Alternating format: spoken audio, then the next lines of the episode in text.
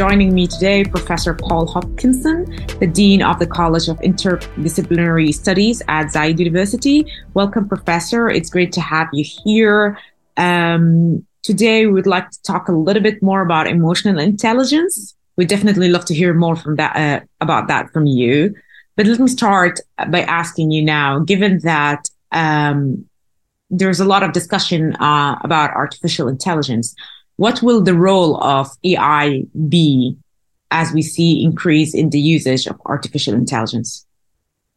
Yeah, thank you very much, and, and thank you very much for inviting me along uh, this afternoon for this for this podcast.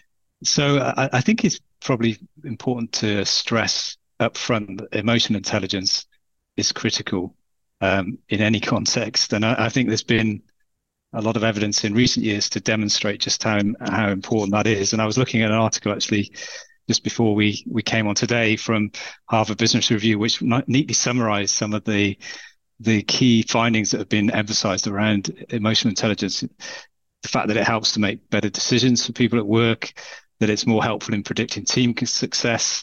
Um, and there's also a, an, art, an article that was a report that was done by Google, a 10 year study called Project Oxygen that actually showed that emotional intelligence was more in, more important to people's success as a manager than IQ. Um, so there's plenty of evidence to say it's important. And as you you rightly point out at the beginning, uh, what we're seeing now is because of the impact of technology, particularly uh, emotional intelligence becoming increasingly important. And the argument tends to boil down to two things really. One is this idea that as technology begins to take hold, more the routine, the mundane tasks that we have to do, the manual tasks, if you like, will uh, gradually be replaced by AI and machines, and then humans will have more time to focus on the emotional uh, and soft skills aspects such as communication, team building, and so on. So you would expect to see emotional intelligence begin to become more important for for um, us as, as part of the labour force as, as we, we move forward. But I think the reality is a little bit more nuanced, and it's interesting to see.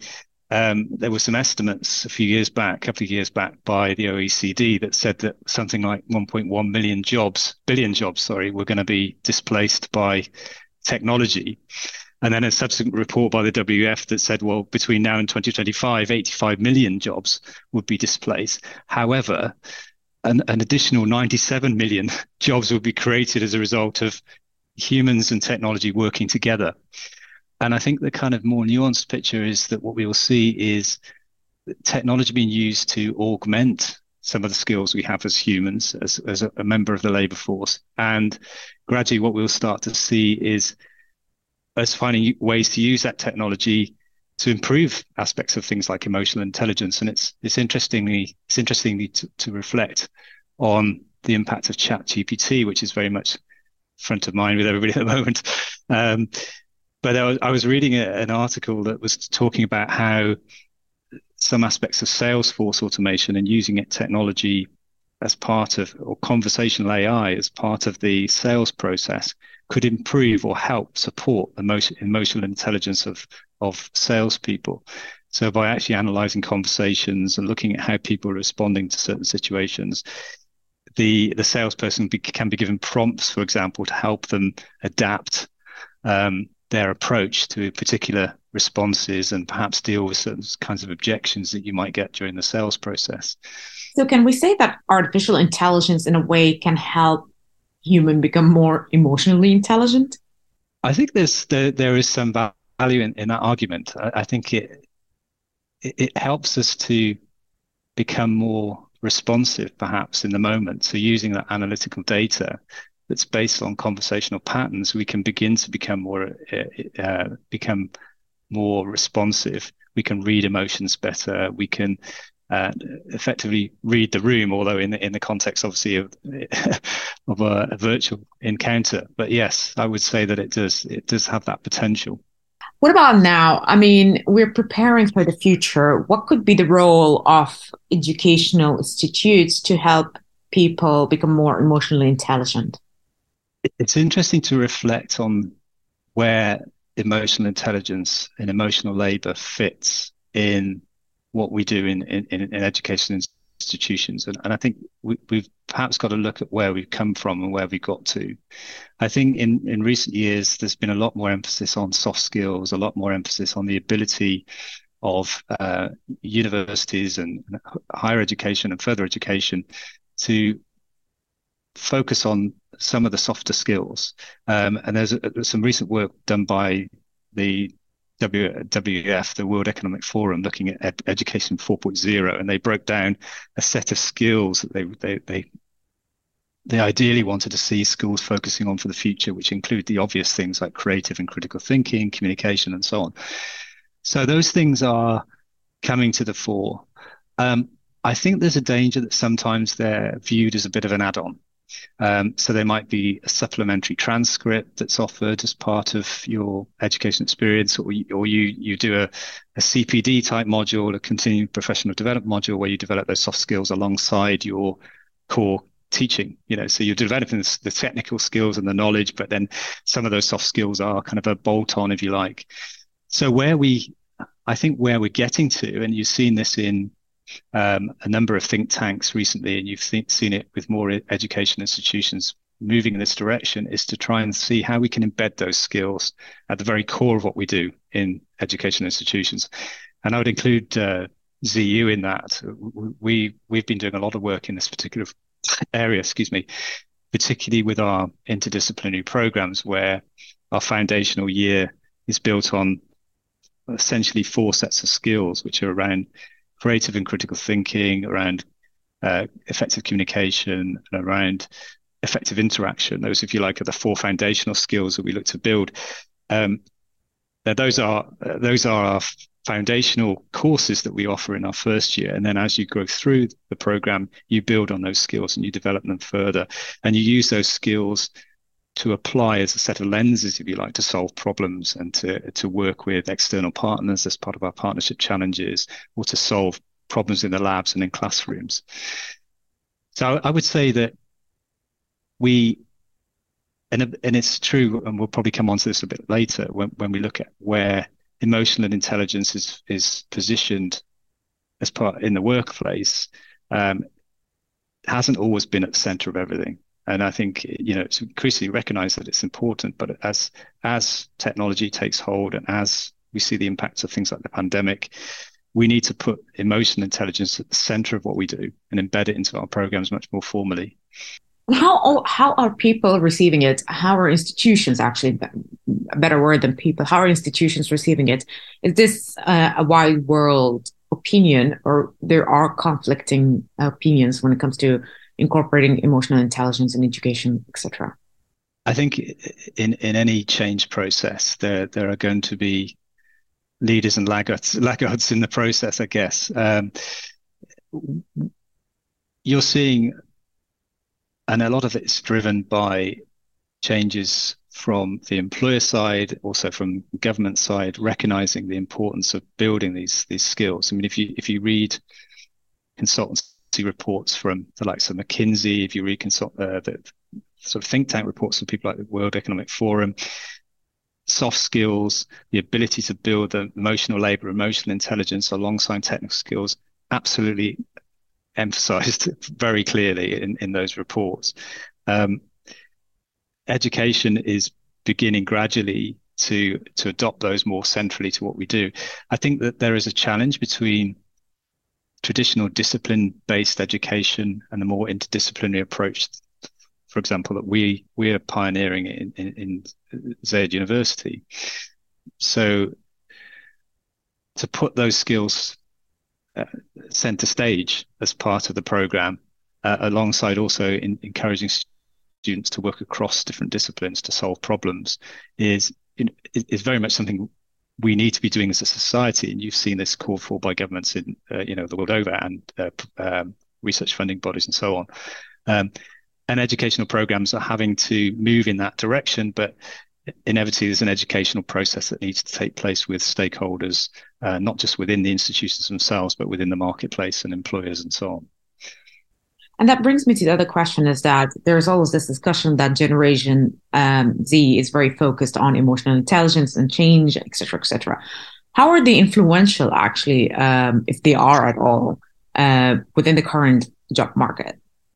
It's, it's interesting. I, I was reading um, an article uh, talking about the state of the heart global EI study. I, I, don't know if you've come across this, which is a annual study that's been been done for the last 10 years, looking at emo- emotional intelligence, intelligence across different generational group, groupings and doing comparison between them. Um, and they refer to Gen Z particularly as the lost generation. they're not the first I know to to, to use this expression. Um, but primarily, they were talking about the impacts of the pandemic and looking at how the level of connectedness, the level of emotional intelligence amongst G- Gen Z had actually tailed off. So they saw a 20, 21% decline, for example, in their um, ability to handle emotions and a 15% decline in their sensation of feeling connected. So although we tend to think of of Generation Z as being very pro and very in need of uh, emotional intelligence, what we see is a, a, disconnectedness there. And it's not helped by the fact that also we see a disconnectedness amongst leadership, because in, in the leadership generation, typically the boomers and the Generation Z, what you see is, is a more self orientated, self focused set mindset. Um, you know, they tend to be focusing more on themselves than necessarily the needs of others or uh, wanting to do things on their own rather than engaging others. So, uh, what you see is a challenge there in in terms of making sure that we we bring Gen Z into the fold and educate them about the importance of emotional intelligence. But we need to coach and mentor them through that process. But we we need to start with the leaders themselves because I think the leaders there's a disconnect between the leaders and their emotional intelligence and um, the needs of Generation Z. So to answer your question, I think you know the recognition is there that that the emotional intelligence is critical for that generation because they're going to be the future leaders. They're the ones that need, and we know that leadership is an emotionally laden role. Um, we need to make sure that they're they're going to be inte- emotionally intelligent for the future, but but we we need to to work hard to achieve that through our educational systems and through the mentoring and support we give through in, in the workplace.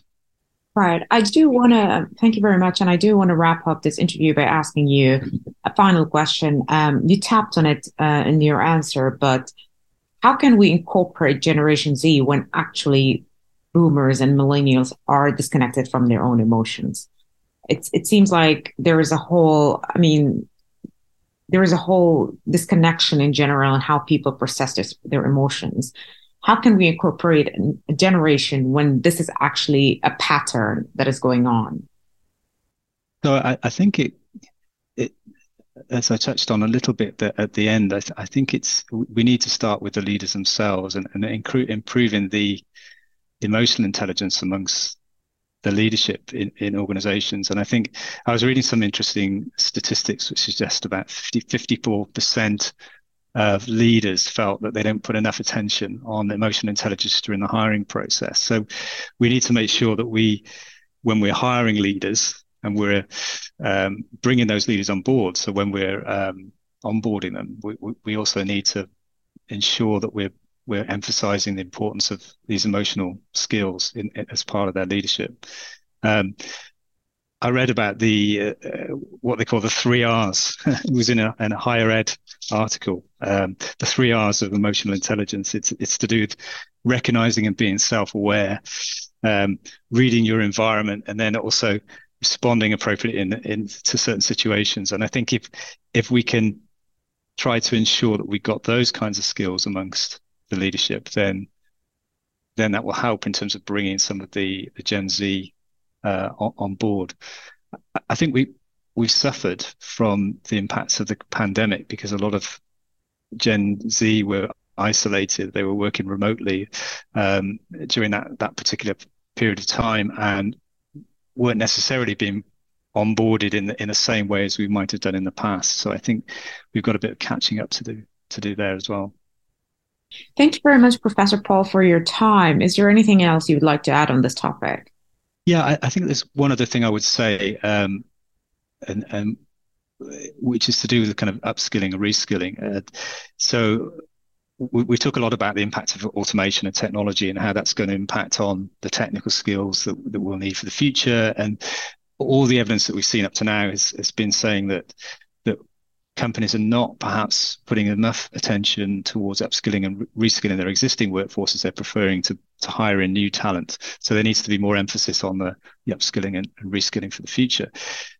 But I think as well as the technical skills, as well as the kind of specialist digital skills that we talk so much about in terms of our um, in, in, terms of skills gaps, we also need to think about some of these emotional skills as well and make sure that we're paying as much attention to developing those emotional skills among staff as we are um, to, to, to, to focusing on these technical skills. Great. Thank you very much. It was a pleasure speaking with you today. Thank you. No, it was, it was enjoyable. Thank you very much.